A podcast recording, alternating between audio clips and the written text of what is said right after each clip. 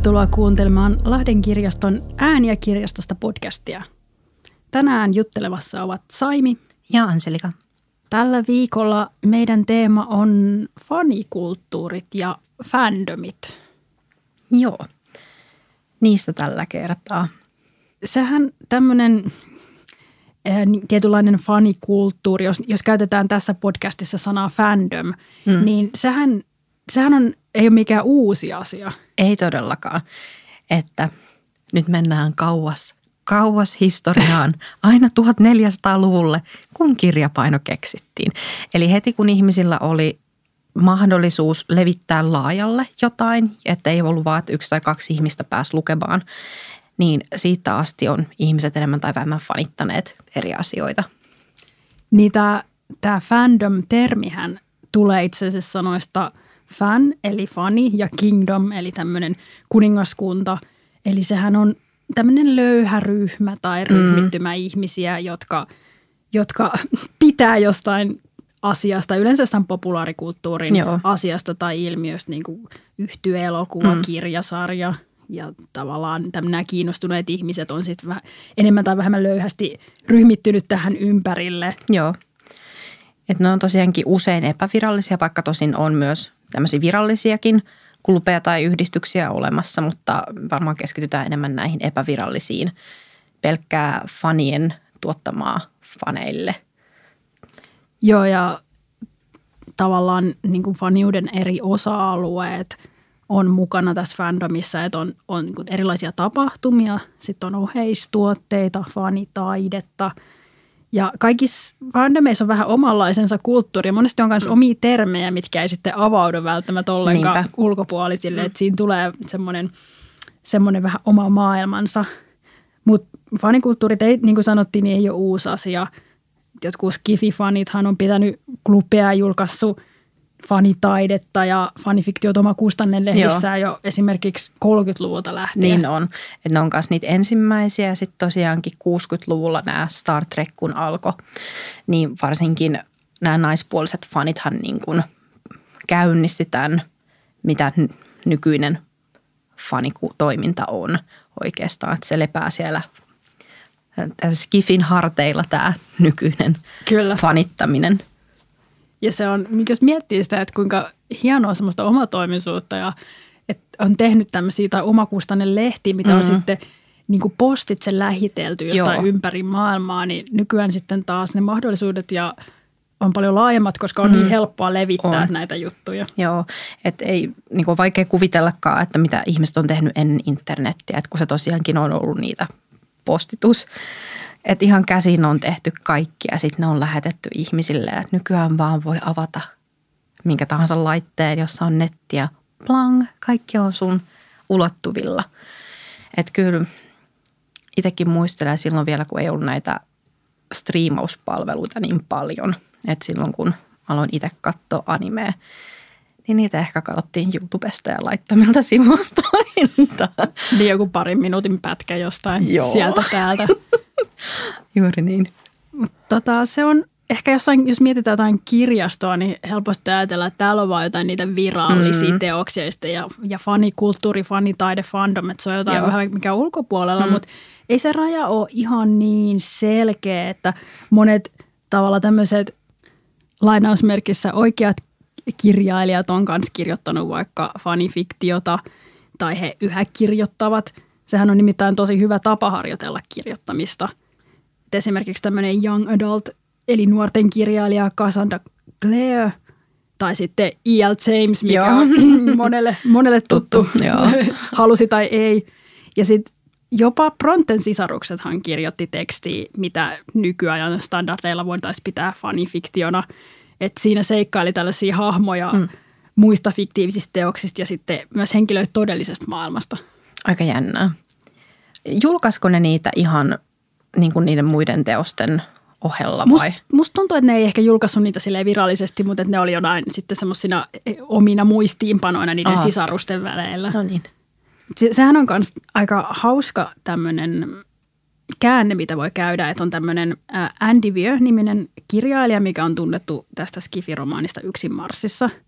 niin hän on kirjoittanut fanifiktiota tästä Ready Player One-romaanista, mikä on Ernest Kleinin Joo. tekemä romaani. Niin Klein piti hänen tekstistään niin paljon, että se lisäsi sen tarinan romaanin erikoispainokseen. Eli joten okay. Andy Weirin fanifiktiotarina muuttui siis niin kuin kaanoniin kuuluvaksi. Eli sitten käytännössä se on kirjailijan siunauksella osa sitä virallista Ready Player One-maailmaa. Se on taas tosi mielenkiintoista ja ihanaa, että niin kuin kirjailija ottaa sen osaksi sitä, kunhan se on niin kuin tarpeeksi mielenkiintoinen ja hyvin kirjoitettu. Mutta samahan oli niin kuin sarjakuvissa, että Marvel ja mun mielestä DCkin teki silleen, että siinä alkuajoissa, että ne antoi lukijoiden kirjoittaa kanssa tarinoita ja joskus niitä otettiin sitten ihan näihin virallisiin sarjakuviin mukaan. Että niilläkin oli kanssa tällaisia kilpailuja niin sanotusti ja sitten parhaimmat tarinat pääsi sitten niihin oikeisiin sarjakuviin. Ja toi on kyllä tosi hieno ja hyvä keino tuoda faneja mukaan siihen on. maailmaan. Ja sehän lisää vaan sitä sellaista kiinnostusta Totta kai. sitä sarjaa kohtaan. Ja Joo. sitten taas mitä enemmän ihmiset fanittaa jotain, mm. jotain sarjaa tai elokuvaa tai mitä liian, niin sehän vaan lisää sitä semmoista hypetystä ja mm. kiinnostusta mm. sen, sen yllä. Et. Joo, kun, sä, niin, kun se tulee vielä enemmän se tunne, että sä pääset niin kuin vaikuttamaan siihen ja sitten siitä tulee niin kuin teidän yhteinen juttu vielä enemmän, koska voidaan sanoa, että hei, tämä ja tämä tyyppi teki siihen sitten tällaisen lisäyksen ja se on nyt oikeasti sitä kaanonia ja tälleen. Se on ihan mielenkiintoista ehkä nähdä tulevaisuudessa, että haluuko ihmiset vieläkin syvemmälle päästä siihen, ikään kuin mukaan siihen asiaan, mitä ne fanittaa, mm. kun, kun esimerkiksi mä oon enemmän tottunut, että mä, mä sitten, vaikka mä seurailen erilaisia fandomeita, niin mm. mä vähän niin kuin sivusta ehkä niitä Joo, seuraan, mä itse luo. Mutta sitten kun miettii vaikka nykyään tätä YouTube-kulttuuria, mm. missä nimenomaan se, se tota noin, idoliksi voi nousta joku ihan perustavistyyppi, mutta kun sä seuraat sitten, kun hän kertoo monta kertaa viikossa elämästään, niin mm. sä oot niin läsnä siinä kuin jostain monimiljoona yrityksen juttuja. Niin. niin et Tuleeko se jotenkin sitten vielä jotenkin intensiivisemmäksi se fanikulttuuri vai? Kyllä se varmaan tulee. Mä luulen myös, että tämä just tämä fanien vaikuttaminen niin tulee entistä enemmän läsnä olevaksi näihin näin. Kun miettii nyt esimerkiksi tämä Walking Dead, tämä TV-sarja, mm. niin siinähän haluttiin poistaa tämä yksi, mä en ole itse tätä katsonut, mä oon lukenut vaan niitä sarjakuvia ja se ei ole sarjakuvissa. Uh, onko se Daryl se, jolla on semmoinen... Joo, joo. Se ei, mä, mä, mä käyn katsonut sitä sarjaa, joo. mä oon lukenut niitä sarjakuvia, joo. mutta joo. Niin sehän haluttiin poistaa, mutta se on niin suuri fanisuosikki, että tämä hahmo jäi siihen sarjaan, vaikka kirjoittajat halus poistaa sen, koska fanit vaan oli niin ihastuneita tähän näin, että ei voitu poistaa. Joo, ja sitä on aika isojakin juttuja. Nyt tässä kun sanoit tuon, niin viime mm. ajalta ihan siis, että jostain elokuvasta on tullut traileria, mutta sitten se reaktio on ollut niin mm-hmm. negatiivinen, että se koko homma on mennyt uusiksi. Joo. jotenkin fanien vaikutusvalta on aika iso sitten se monessa. On. Joo, että se on niinku kanssa vähän kans tämmöinen kaksiteräinen miekka, että onko se hyvä asia vai onko se huono asia. Et omalla tavallaan niin kuin fanina se vaikuttaa tosi niin kuin jännältä ja kivalta ja just vielä enemmän niin kuin tämmöiseltä saa meidät yhteen faneina, mutta sitten toisaalta se mun mielestä vähän ehkä näiden tekijöiden käsiä sitoo omalla Kyllä. tavallaan. Että kun esimerkiksi Supernaturalin suurena ystävänä, niin siihen vaikutti tosi paljon kans fanit. Että miten se tarina eteni ja mitä siinä kävi.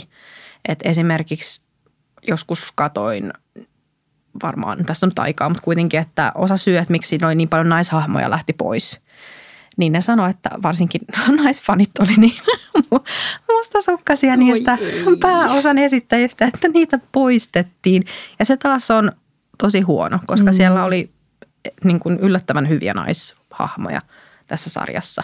Niin sitä ei ehkä tueteleeksi siinä hetken, hetken mielijohteessa, kun että äh, mä en tykkää tuosta hahmosta, mm. mä haluaisin, että nämä mun suosikit saisi enemmän tilaa, mutta sitten se pitkällä aikavälillä olisi hyvä, että niillä sarjan luojilla olisi semmoinen selkeä visio ja ohjakset käsissään, että Joo. siitä ei tulisi jotenkin to, semmoinen tosi tasapaksu tai semmoinen Niinpä. yhdenlainen niistä Yh, jutuista. Joo. Joo, kun se varsinkin just tämä, että kun varsinkin monille on, että jos se suosikkihahmo kuolee, niin sitten se halutaan palauttaa elämään. Ja mm. tämä on tosi monissa varsinkin nuorille suunnatuissa ja no Supernatural taas, mutta monissa muissakin, varsinkin nuorille suunnatuissa sarjoissa, että kukaan ei oikeasti kuole, mikä on todella tyhmää ja aika semmoista niin kuin huonoa kirjoittamista ja niin kuin liikaa sitä fanipalvelua mun mielestä siinä vaiheessa, että se viedään niin kuin matto alta, että tässä oli tämmöinen hieno ja lopullinen. Ja sitten seuraavan viikolla, moi, olen täällä taas. Joo, mä oon ihan samaa mieltä, että se, se merkitys täysin katoaa, koska siitä on tullut niin yleinen semmoinen mm. juonikeino, että niin. jo, jotain miettii mä en ole mikään Marvel-elokuvien suurin fani, mutta niissähän mm. on aina just tätä, että joku, joka toinen hahmo kuolee, mutta sitten ne tulee taas hetken päästä takaisin henkiin Joo. keinolla tai toisella, niin se, se menettää niin kuin täysin sen kaiken iskevyytensä. Niinpä. Mutta mikä sua kiehtoo sitten tavallaan näissä fandomeissa ja tässä fanikulttuurissa? No mä taas fanikulttuurissa varsinkin, mä luen tosi paljon fanifiktiota, ehkä eniten just fanifiktiota, että mäkään en hirveästi osallistu, että mä en ole hirveästi kirjoitellut sitä, mutta mua ennen kaikkea kiehtoo, että kun monesti tuntuu, että ne, jotka tekee, niin kuin esimerkiksi nyt vaikka kirjoittaa jotain, niin voi olla, että joku ulkopuolinen, vaikka joku fani, että silloin ehkä niin erilainen ja ehkä mielenkiintoisempikin ajatus siitä kirjasta tai tietosta hahmoista, niin mua kiinnostaa niin kuin se tosi paljon. Ja esimerkiksi, no Harry Potterit. Musta tuntuu, että siellä on osa fanifiktiota, joka on melkeinpä parempaa kuin ne itse kirjat, vaikka ne onkin suuri suosikki. Ja ne on ihania kirjoja mun mielestä, mutta esimerkiksi Kirottu lapsi olen lukenut fanifiktiota, jossa on paljon enemmän järkeä kuin tässä virallisessa näytelmässä. Se oli kamalaa. Mutta joo, se on, ja just tosiaankin se, että tuntuu, että siellä on just nämä ihmiset, jotka ymmärtää, että miksi mä tykkään tästä näin. Että ei tarvitse selitellä tai hävetä, että mä nyt tykkään tästä näin. Että se on se, mikä mua kiehtoo fandomeissa.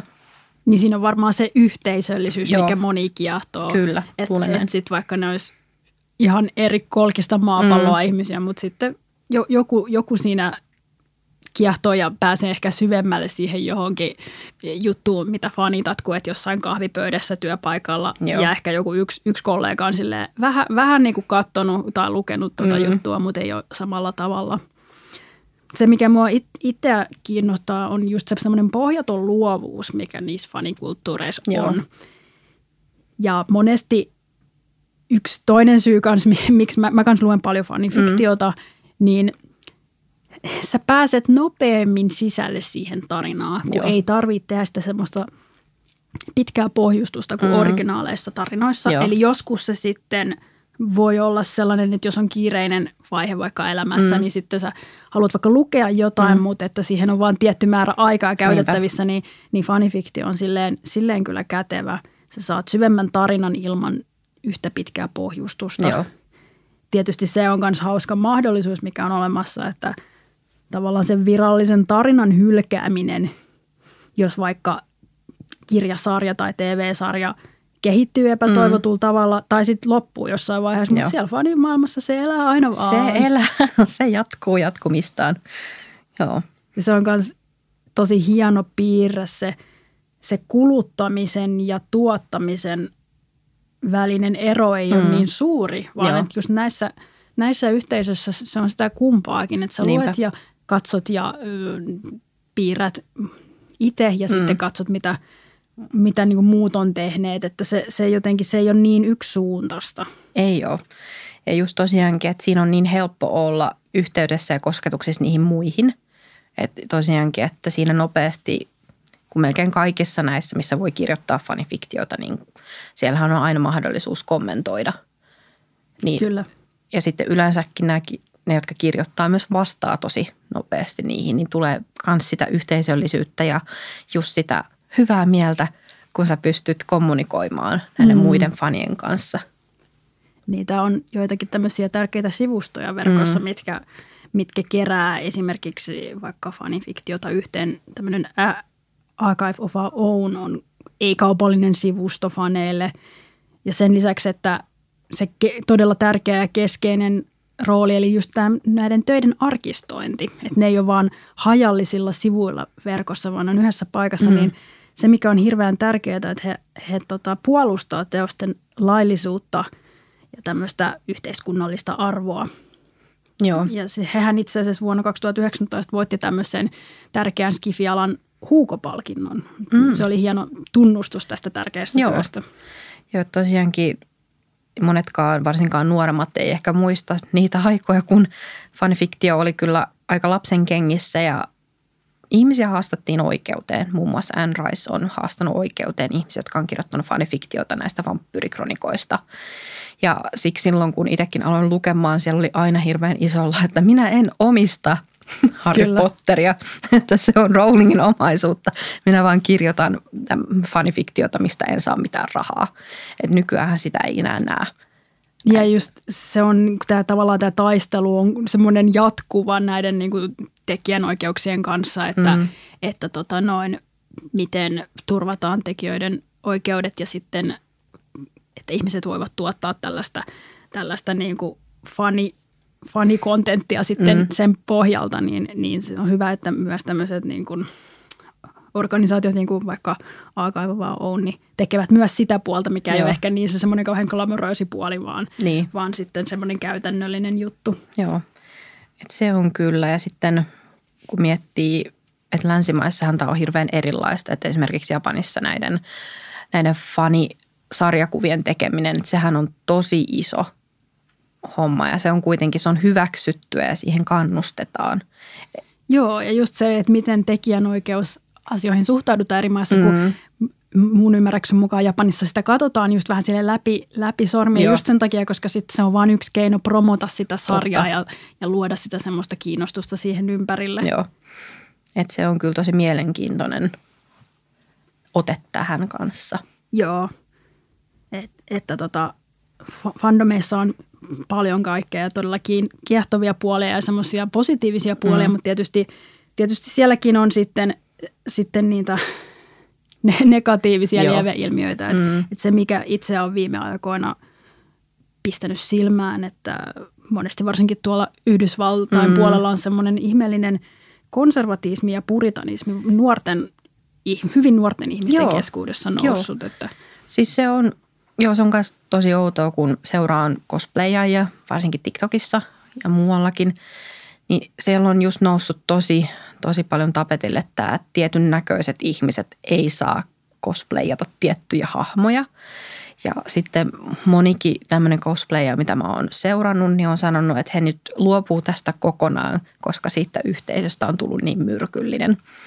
Ja se on aika jännä ajatus näilläkin, että – ja just se on todellakin aika paljon Yhdysvalloista lähtöisin mm. olevaa. Että siellä on kipakkoita mielipiteitä.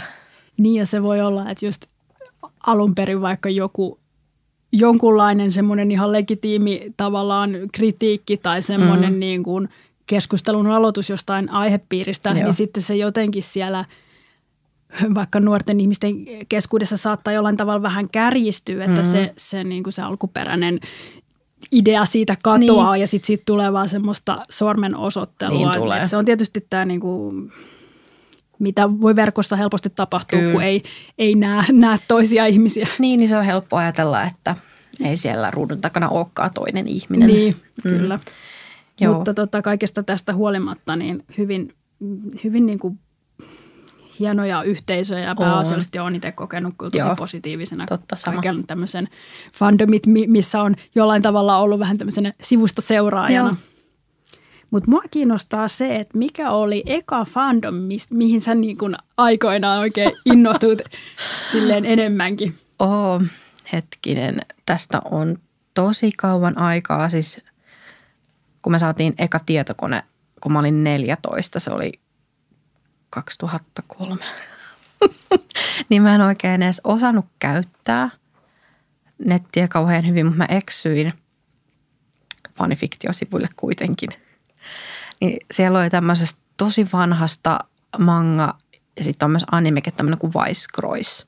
Crows, Crois. Se on saksaa. Joo. Valkoinen risti, mä en osaa enää lausua sitä.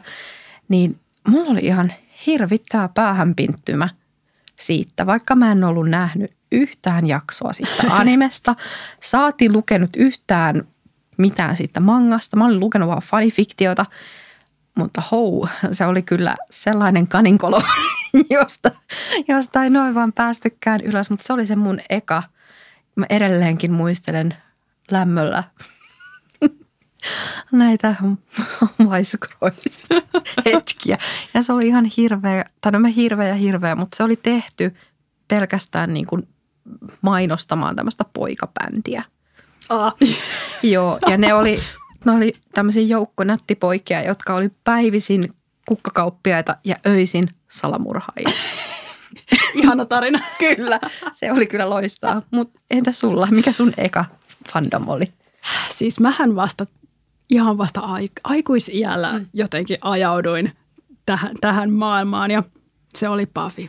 Oh. Buffy vampyyrin tappaja aina ikuisesti. Mä niin kuin tuhannennen kerran katoin niitä uudestaan. Mä, mä, niin kuin, mä vaan haluan tietää lisää. Jotenkin mä sitten hain jotain, jotain verkosta, niin kuin, että olisiko jotain, että joku tuottaja tai käsikirjoittajat kertoisi jotain vähän sellaista, vaikka mikä on jäänyt sitten sarjan ulkopuolelle.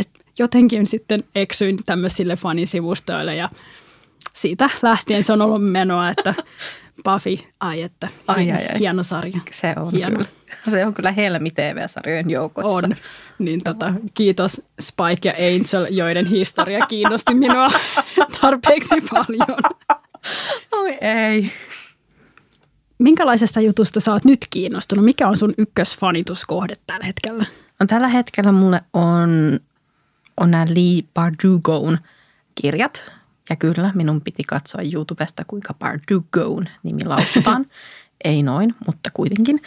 Eli nämä Grisha Versumisarjat, joissa nyt on kokonaan kolme ilmestynyt suomeksi. Tämä Varjo ja Riipos, Saarto ja Myrsky ja Tuho ja Roihu. Näistä on myös Netflix-sarja se Shadow and Bone, joka on yllättävän hyvä, koska Netflixillä on ollut vähän vaihtelevaa tämä taso näiden sarjojen suhteen.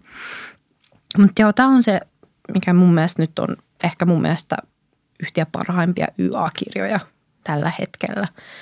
Että ei sitten sen enempää. Entäs mikä sun suosikki tällä hetkellä? No mua, mä en yleensä hirveästi lue mangaa tai kato animea, mutta nyt, nyt mulla on, mulla on näin se, että jos mä innostun jostain jutusta, niin mulla on, mulla on ehkä parisenkin vuotta, että joku, joku asia on niin kuin ykkösenä ja sitten joitain muita fandomeja on vähän siinä sivussa, mutta joku, joku on niin kuin se ykköskiinnostuksen kohde ja nyt mulla on ne viime vuodesta lähtien ollut tämä Kohei Horikoshin mangasarja äh, My Hero Academia, Joo. mikä on todella suosittu tällä hetkellä. Ja se, sehän on, si, siitä on myös anime, niin kuin monesta mangasarjasta, mm-hmm. niin siitä on myös anime julkaistu. Ja sehän, se sijoittuu tämmöiseen maailmaan, jossa suurimmalla osalla on supervoimia, eli tämmöisiä oikkuja. Ja sankarit on tämmöisiä ihailtuja poliisin kanssa yhteistyötä tekeviä, voisi sanoa rikoksen torjujia – ja sen tarinan päähenkilö on tämmöinen Midoria Isuku ja hän on tämmöinen oikuton, mutta kova supersankarifani. Ja hänen lapsuuden ystävänsä Pakuko Katsuki on yksi hänen kiusaajistaan. Heidän tämmöinen monimutkainen ystävyytensä ja kilpailuasetelmansa on, on tämän sarjan keskiössä. Kumpikin pojista ihailee tällaista maailman mahtavinta sankaria All Mightia. Ja itse asiassa siinä sarjassa niin All ottaa Isukun oppipojakseen ja jakaa voimansa hänen kanssaan. Eli se on, se on periaatteessa aika tämmöinen perinteinen supersankari tarina, mutta siinä on, se on hyvin viihteellinen, mm. mutta siinä on tarpeeksi sellaisia pieniä juttuja, jotka tekee siitä kiinnostavan, että niin kuin lievää kritiikkiä ja sellaista, niin, niin kuin tämmöinen yhteiskuntahan mm. olisi täysin niin kuin sekopäinen, niin. jos mietitään. Ja jos suurimmalla osalla ihmisistä on jotain supervoimia, sitten on ne 20 prosenttia, jolla ei ole, niin sehän olisi niin kuin täysin, niin kuin mietin, mm. minkälain, miten sitä vähemmistöä kohdeltaisiin. Niin, Erittäin hyvin ja ymmärtäväisesti. Kyllä.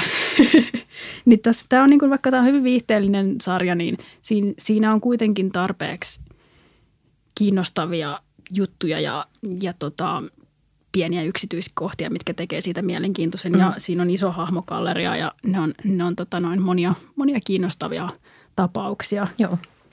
Ja tämä, tätä on saatavilla tosiaan meidän kirjastosta, mm. niin on, on tota noin niitä englanninkielisiä alku, tai englanninkielisiä käännöksiä ja sitten on myös suomennettuja Joo. jonkun verran.